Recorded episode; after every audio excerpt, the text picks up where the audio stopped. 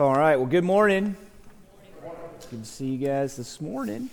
Um, this morning we are in Matthew chapter 11. Matthew chapter 11. Get all this stuff up here. Matthew chapter 11, verses 28 through 30 um, is going to be our text this morning. Matthew chapter 11, verses 28 through 30. We are starting a new series this morning entitled Square One Building Your Life in Christ from the ground up. And I'll talk a little bit more about the, the series as I go through the introduction, but, but we are going to be in this series for, I don't know, a couple of months, and we're going to be looking at those things that are the basics of the Christian life, those things that are basics of the church. Essentially, we're going back to square one. And as we seek to go back to square one, the hope is that from square one, we can build our life in Christ from the ground up. We can build um, our own life, we can build the church. Um, and we can see growth personally as well as growth corporately. Um, and so that is the idea that uh, with this new series, Square One. And, and this morning, we're really starting with a, a very simple question What is a disciple? What is a disciple? And we're going to see that from Matthew chapter 11, verses 28 through 30. I plan to read this a little bit later in the message, so let me just go to the Lord in prayer now and then we will dive in. God, we thank you for this morning. We thank you for the opportunity for us to gather together as the church. Lord, we um, find it a privilege to be able to do that, to be able to freely gather um, and to open your word and to study it, to, to sing to you, Lord, to, to learn more about who you are, God, to learn more about who we should be as a disciple of Christ and what that really means. And this morning, as we walk through this text, help us to answer that question. And then help us, as even Nathan prayed, to apply that to our lives. And all this we pray in Jesus' name. Amen. Well, recently at, at our house, we had the front door of our house restored. It had been on the house since the, the house was built, and in the hard morning sun, it comes in, and right in Texas, you know that morning sun is super hard, and it hits right on the bottom of the door. It spares the top part of the door the way our, our archway and in the front of our house is built. There's not a lot of sun that hits that, but, but that hard morning sun hits the bottom of that door. And, and over the years, the sun had deteriorated the bottom of the door. And I don't know how long it took for that to take place because the folks who owned the house before us, they decided that they were going to fix the door before they sold it to us a couple of years ago. But, but they didn't really do it do it right. They didn't take the door down to the hardwood and then begin restoring it from the base there. They tried a quick fix. They went out and they purchased some, some paint that matched the stain on the top of the door, and they painted the bottom of the door. And I'm sure that at first it looked,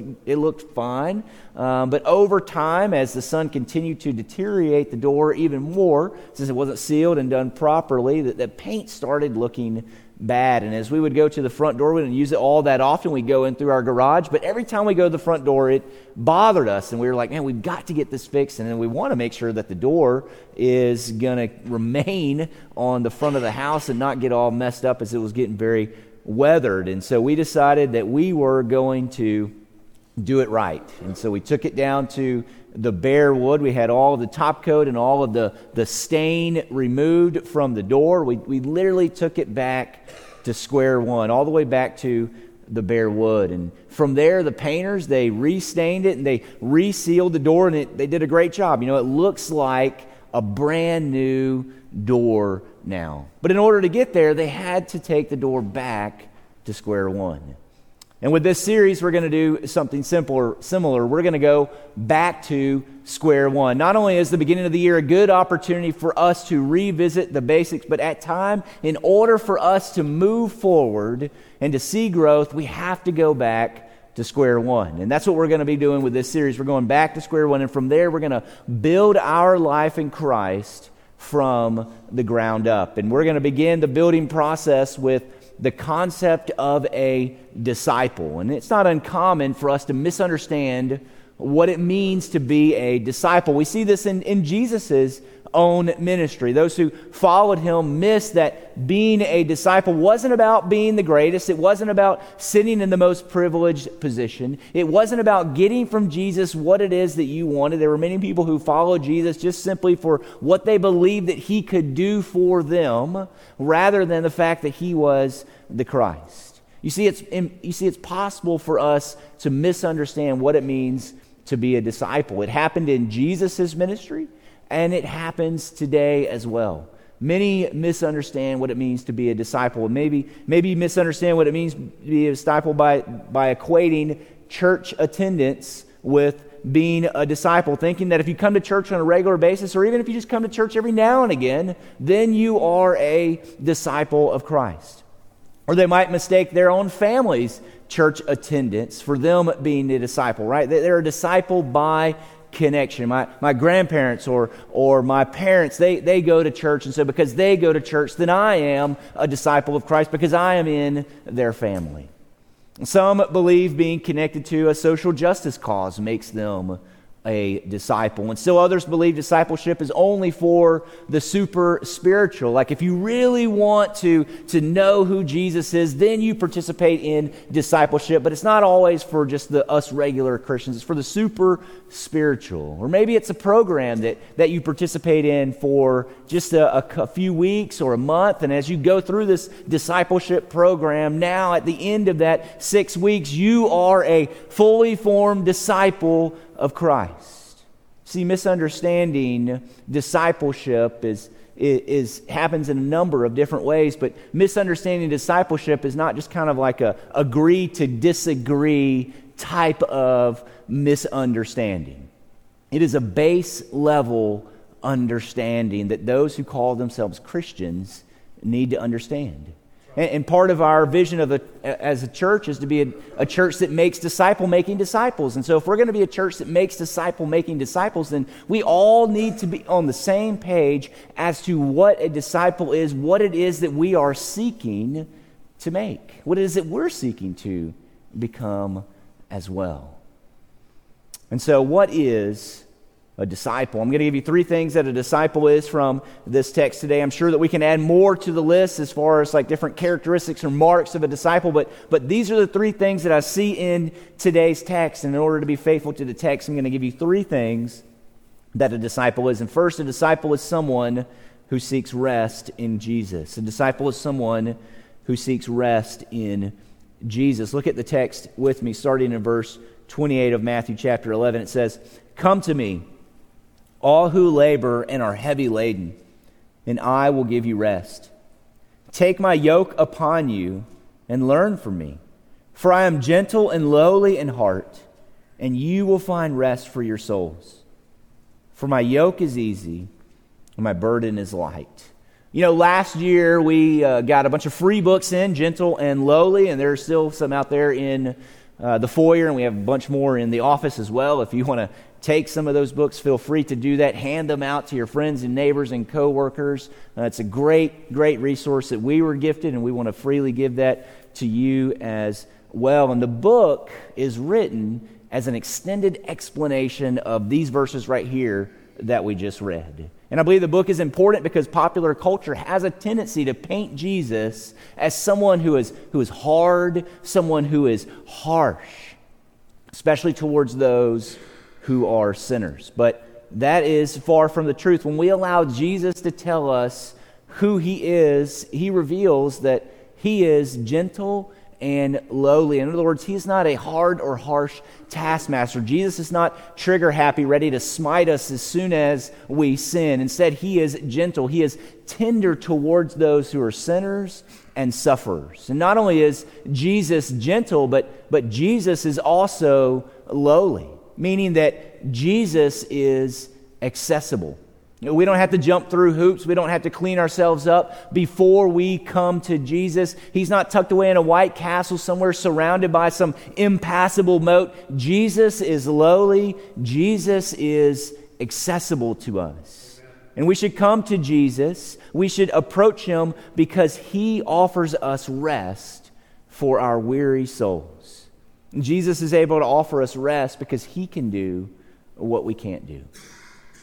I don't know about you, but, but sometimes I'm scrolling through Facebook and I come across these videos and they, and they highlight these incredible workers. And these videos are an absolute waste of time, but sometimes you're just scrolling through and you're like, okay, I want to see what this guy can actually do. And it's typically somebody who works with wood or, or, or metal or you know, tile or something like that. And they, they paint the picture of like, check out what these next level workers can do. And you, I'm sure that you guys have seen these videos. I've seen these videos. I've wasted lots of time watching these videos. But, but the skill set of these people is absolutely next level and you watch them do stuff and you're like man there's no way that i could do that like i can there's no way i could tile my bathroom the way they can or or if i was to lay floor like that it would take me like five times as long, but this guy is just knocking it out in no time.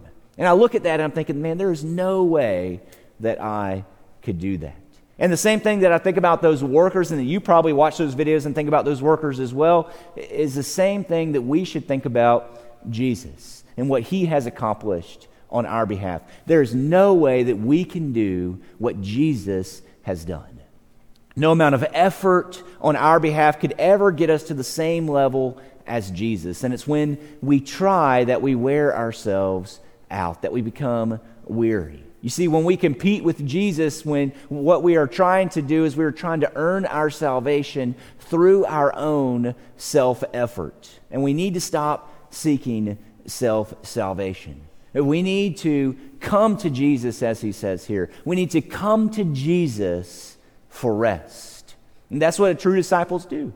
They rest in Jesus' work on their behalf. They recognize that they are sinners, that it is their sin that, that, that hinders their relationship with the Father. You see, God is holy, He is absolutely set apart from us. And we can't come into His presence on our own because we are unworthy. We are unholy sinners. And there's nothing that we can do to make ourselves holy. There is no amount of work that we can do. There's no way that we can pay the debt that we have with the Father. You see, the wages of sin, the scripture tells us, is death. And that's what we deserve. We deserve eternal death, eternal separation from God, eternal separation from all that is good. But Jesus has repaired our relationship with the Father, and He has done so by dying on our behalf. And all of those who believe in Jesus, who believe that Jesus has done that for them, has died on their behalf, has sacrificed Himself for them, will experience rest, this rest that Jesus offers us.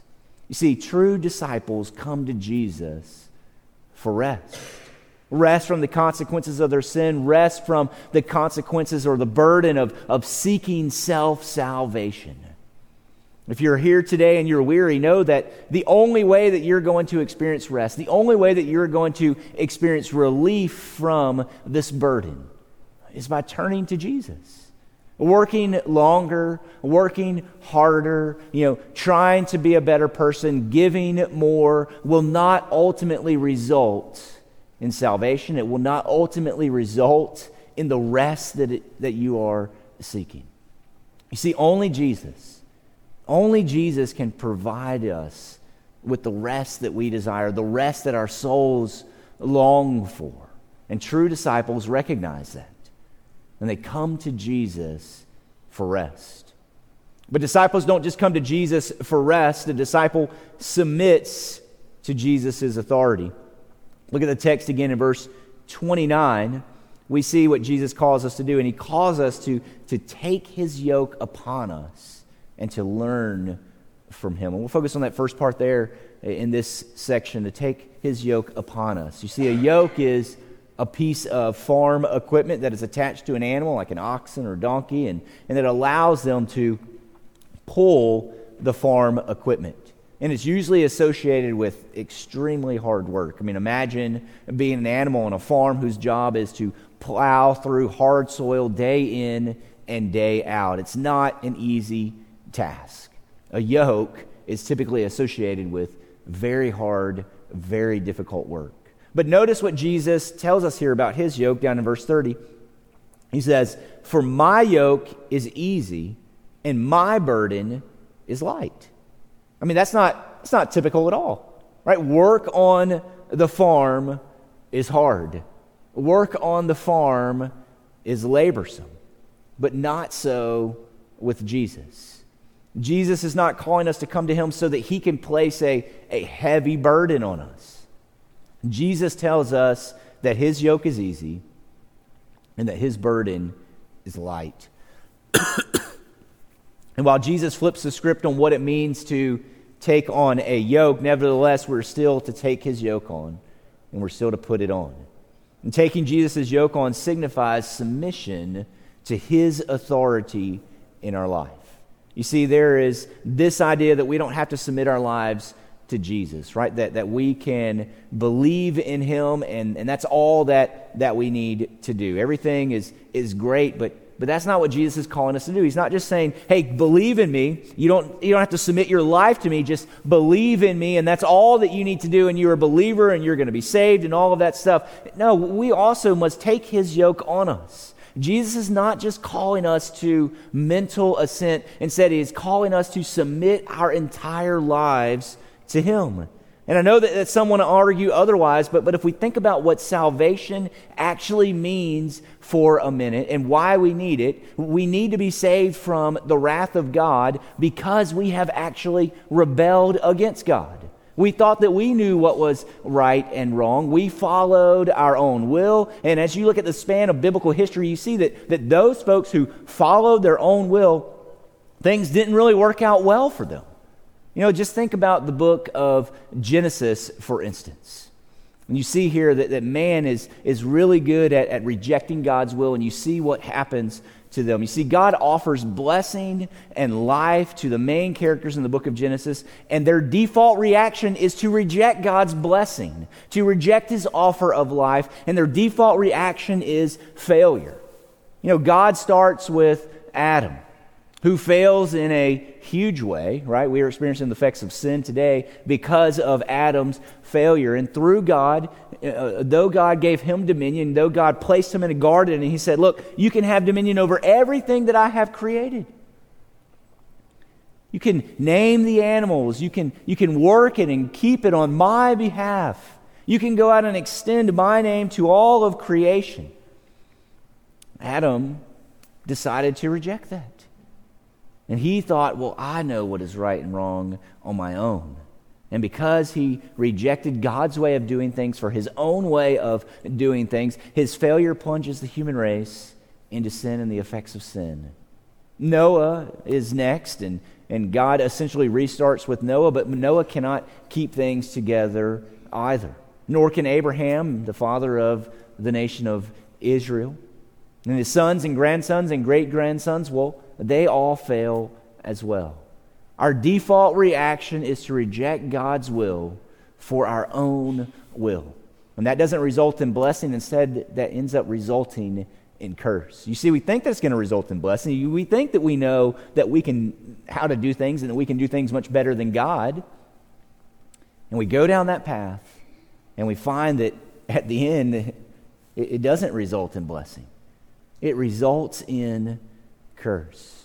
And so part of the salvation process then is to admit our failure, to admit our rebellion, to turn back to God, allowing Him to have the proper place in our life as the King.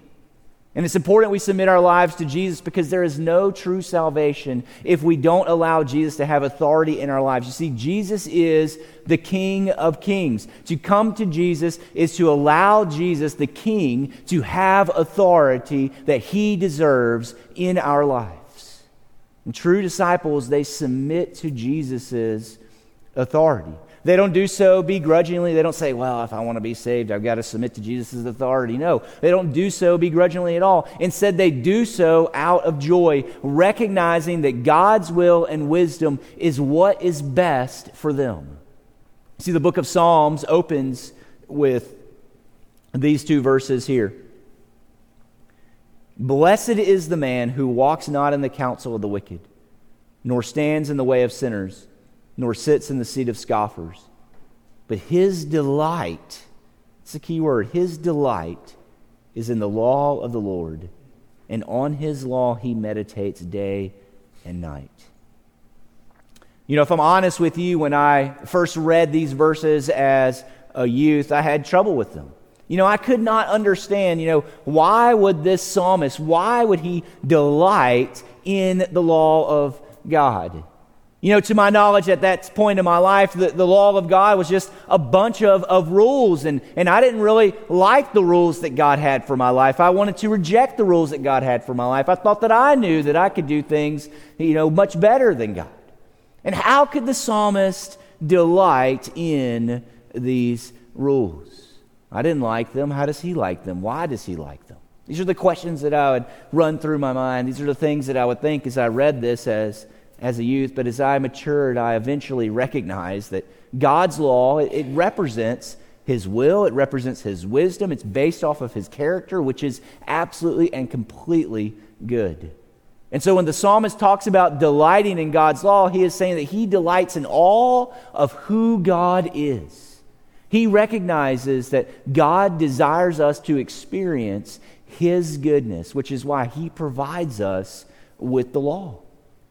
True disciples, they recognize that as well. Instead of seeking ways to wiggle out from underneath Jesus' authority, they submit to Jesus' authority. They recognize it is what is absolutely best for them.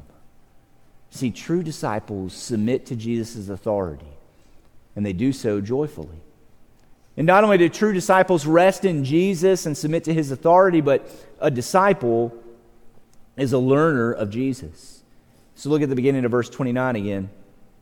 And Jesus says, Take my yoke upon you and learn from me.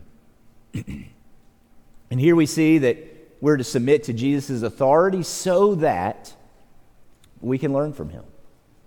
You know, there is a reason we live with Jesus as the king of our life. It's not because Jesus is on a power trip. I mean, Jesus is, is gentle and lowly.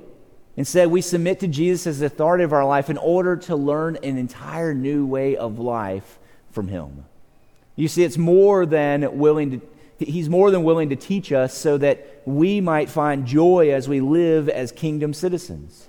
In this way, when we come to Jesus, a, an entire new way of life is opened up for us. A way of life that, that was closed off before, and that's because we were living in rebellion to Jesus. As rebels, we didn't want Jesus' way of life at all. We didn't want to walk in his wisdom. We didn't want to walk according to his, his will. We thought that we knew what was good and what was right. But as those who are committed to following Jesus, we should have repented of our rebellion against the Father. Our hearts should have been changed. We should desire a new way of life, a new way of life that Jesus provides for us. Not only does Jesus call us to, to come to him and to, to learn from him in these verses, but, but when we look at the term disciple, we see that the term disciple, we discover that it means someone who learns from another person by instruction. Learning is at the core of what it means to be a disciple, so much so that we can say that discipleship is learnership. Discipleship is learnership. Disciples are those who are constantly seeking to learn Jesus, to learn what it means to think like Jesus, to learn what it means to act like Jesus, and to apply that to their everyday lives. Now, this does not mean that discipleship is just academic, right? I'm not talking about us just gaining a bunch of head knowledge. Learning to think and learning to, to live like Jesus involves us changing the way that we live. It involves us changing the way that we think about life. It involves us stepping into a new way of life, a completely new way of doing things. One that should result in us valuing what Jesus values and acting like Jesus acts. That's what I'm talking about when we talk about learning Jesus. In other words, learning Jesus should result in us imitating Jesus. And we see Jesus saying that in Luke 6:40. We read this, "A disciple is not above his teacher, but everyone when he is fully trained will be like his teacher." That's what we are after. That's what we are after. We should not only desire to become more like Jesus, but as we continue in the Christian life, we should see ourselves becoming more like Jesus. And in order to become more like Jesus, we must desire to be more like Jesus. And for some of you, you, you have never become more like Jesus because the desire is not there, right? You're connected to the church for the benefits that the church can provide for you personally, not because you see it as a means to become more like Jesus. But if we're going to make progress in the Christian life, if we're going to be disciples, then, then we have to start by realizing that a disciple is a learner of Jesus.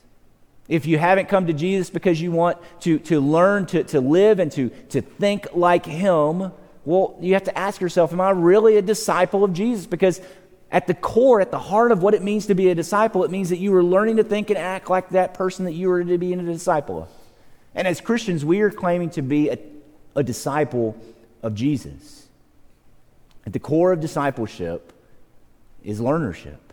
Without learnership, there is no discipleship.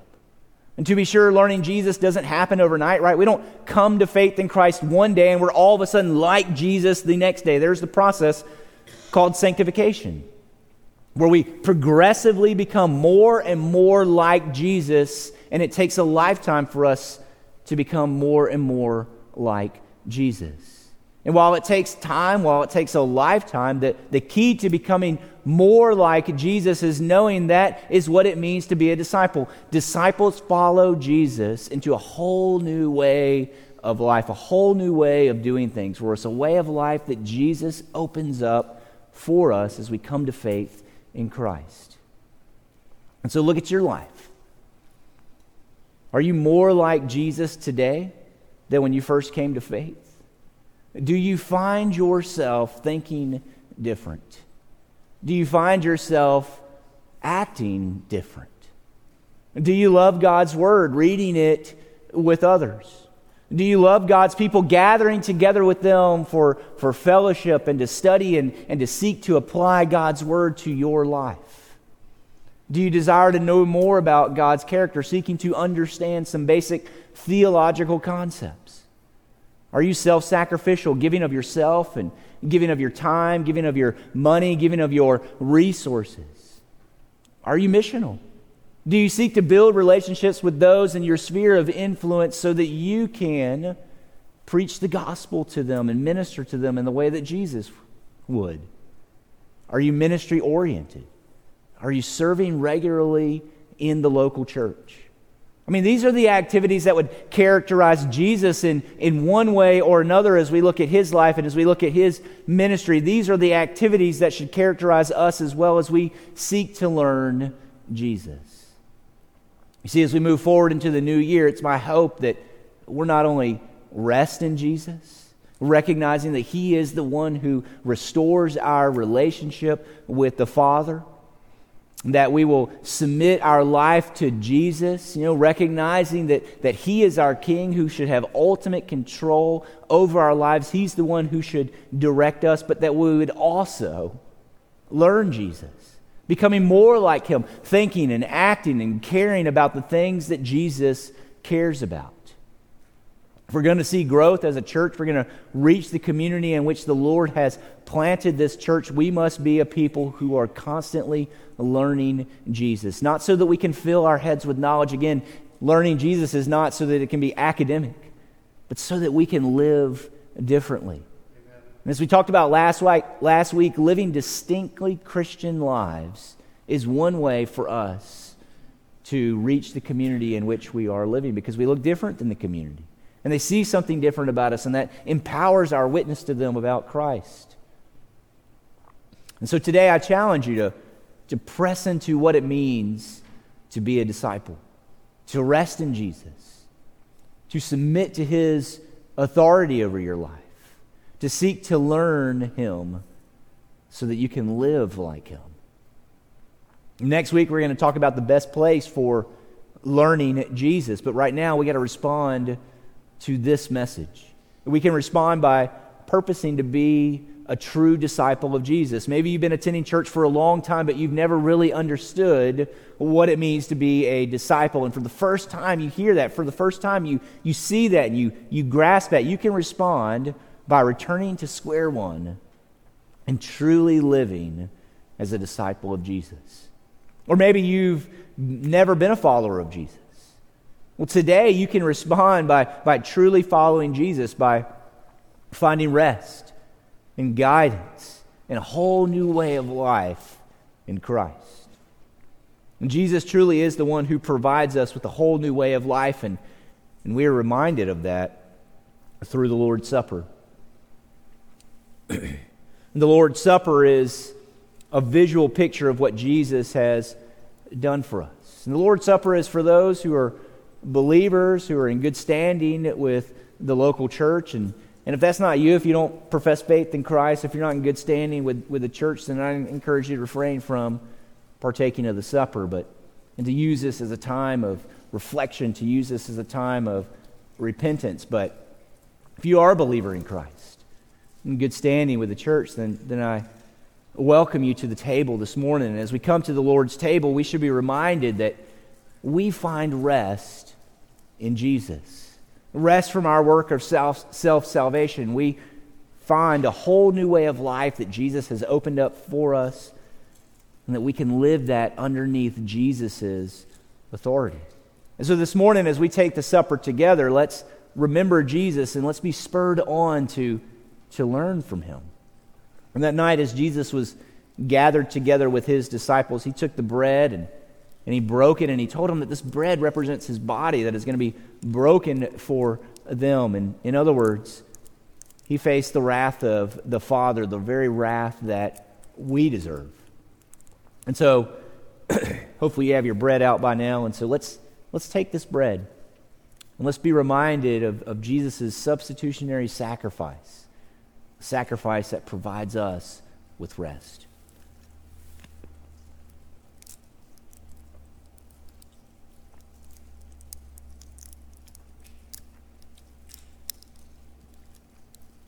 And that night, Jesus, after he broke the bread, he, he took the cup. And the cup represents the blood of the new covenant. And through Jesus, a whole new way of life, we've talked about this all throughout the message, a whole new way of life is opened up to us a new covenant through his blood.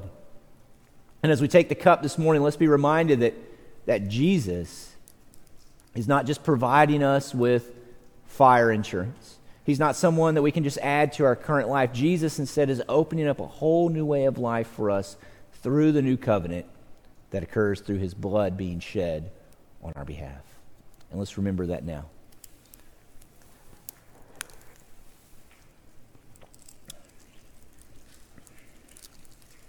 I'm going to pray. The worship team's going to come. And let's respond to this message. You know, if you need prayer, I'll be standing down here at the front. If today you've been touched by the message and you see that, that Jesus is truly my Lord and Savior, but you've never professed faith in Christ before, today is an opportunity for you to do that.